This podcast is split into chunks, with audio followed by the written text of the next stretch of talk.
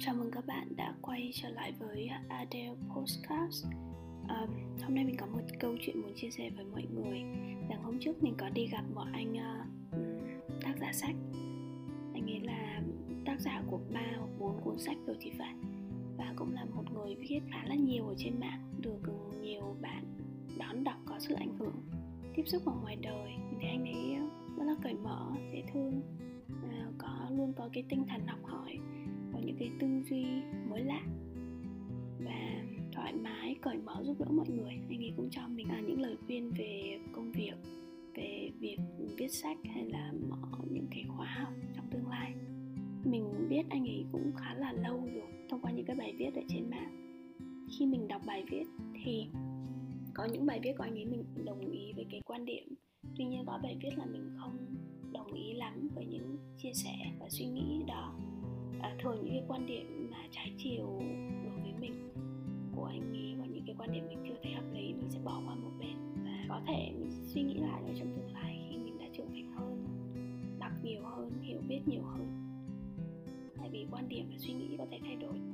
Ừ, cũng một câu câu chuyện tương tự có một cái tác giả sách chú ý khá là lớn tuổi rồi một lần thì mình tham gia vào workshop của chú ý. Khi mà gặp chú ý ngoài đời mình rất là thích những cái suy nghĩ và những cái chia sẻ của chú ý trong buổi workshop. Sau đó về thì mình lên um, facebook của chú ý này và đọc lại những cái bài viết cũ. Thì đột nhiên mình phát hiện ra một bài nó hơi nhạy cảm liên quan đến về quan điểm chính trị á. Mình không hoàn toàn không đồng ý với cái bài viết đó. Những người mà mình tiếp xúc ở trên à,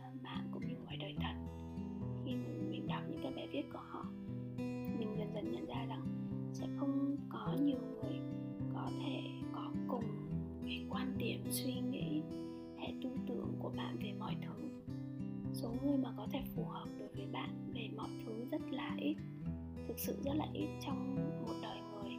Chắc là chúng ta chỉ có vài người như vậy. Và đó là những người mà rất là gần gũi đối với chúng ta.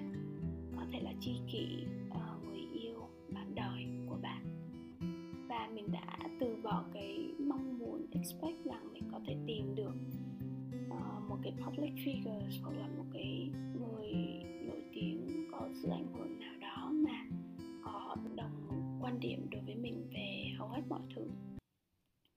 đó là một cái kỳ vọng uh, không thể thực hiện được impossible.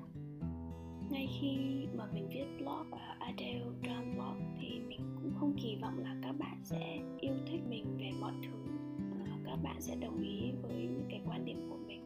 Thế nên mình tiếp cận được với cái việc bloggers này là một người chia sẻ suy nghĩ và quan điểm thôi chứ không phải là một người nổi tiếng để mọi người có thể yêu quý bởi khi một bạn yêu quý, bạn thường sẽ phải yêu quý tất cả mọi thứ về người ta.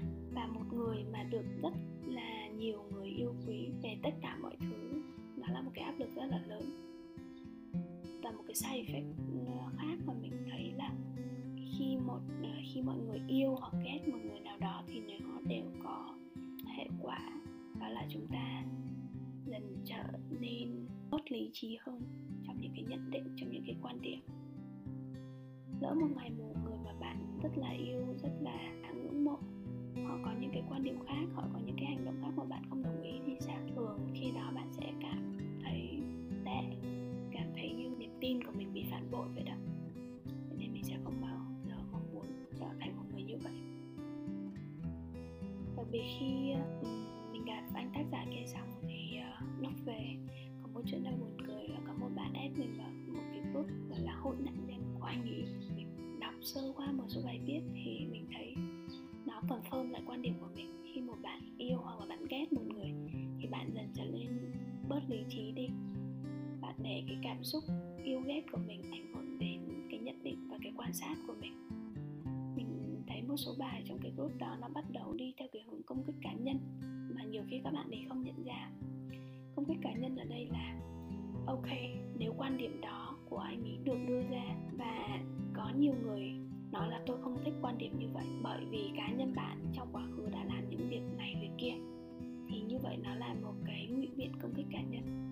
Bạn chỉ nên đánh giá cái quan điểm đó dựa trên cái quan điểm đó được đưa ra, nó có lập luận, nó có make sense, nó có những cái evidence um, để support cho nó hay không. Không nên đánh giá cái quan điểm bởi cái người nói ra cái quan điểm đó. Nếu tôi là một người quá khứ. Nhưng cái quan điểm của tôi nó vẫn valid thì sao? Đúng không?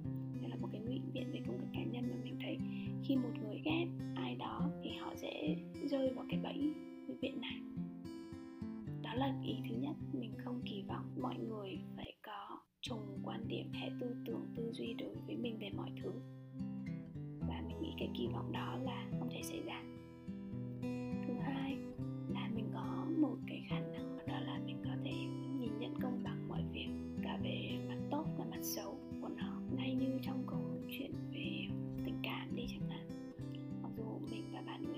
chia tay, nhưng khi nhắc lại về cái mối quan hệ đó, mình vẫn có thể phân biệt rạch ròi rằng trong quá trình mà tụi mình quen nhau thì bạn ấy có những cái điểm nào mà mình chưa đồng ý. Nhưng mình vẫn rất recognize and appreciate những cái điểm mà bạn ấy đã làm cho mình, những cái điểm tốt mà bạn ấy làm cho mình. Như là không cheating này quan tâm, giúp đỡ mình trong những công việc hay là trong cuộc sống. Đó là một điểm mình vẫn rất là ghi nhận. Và khi mình nhìn vào public figures mình gặp thì mình cũng rất dễ để nhận ra là điểm nào là điểm tốt và điểm nào là điểm chưa tốt. Và mình không mix up mình không lẫn lộn hai việc đó với nhau. À, một cái cách thứ ba nữa là mình có xu hướng nhìn nhận mọi việc dưới một cái filter một cái lăng kính rằng mình có thể học hỏi được gì từ con người này câu chuyện này hay không? Có thể có thêm những cái chất liệu gì từ con người này không? Và mình sẽ lặp lại những cái chất liệu tốt những cái quan điểm những cái góc nhìn nó mới mẻ và đối với mình vậy là đủ. So uh, đấy là cách mà mình nhìn nhận cũng như là quan điểm của mình đối với những người khác đặc biệt là những người nổi tiếng hoặc là những người mà có cái sức ảnh hưởng. Hy vọng là một cái góc nhìn mới có thể chia sẻ với mọi người và hẹn gặp mọi người trong những số postcard lần sau ha.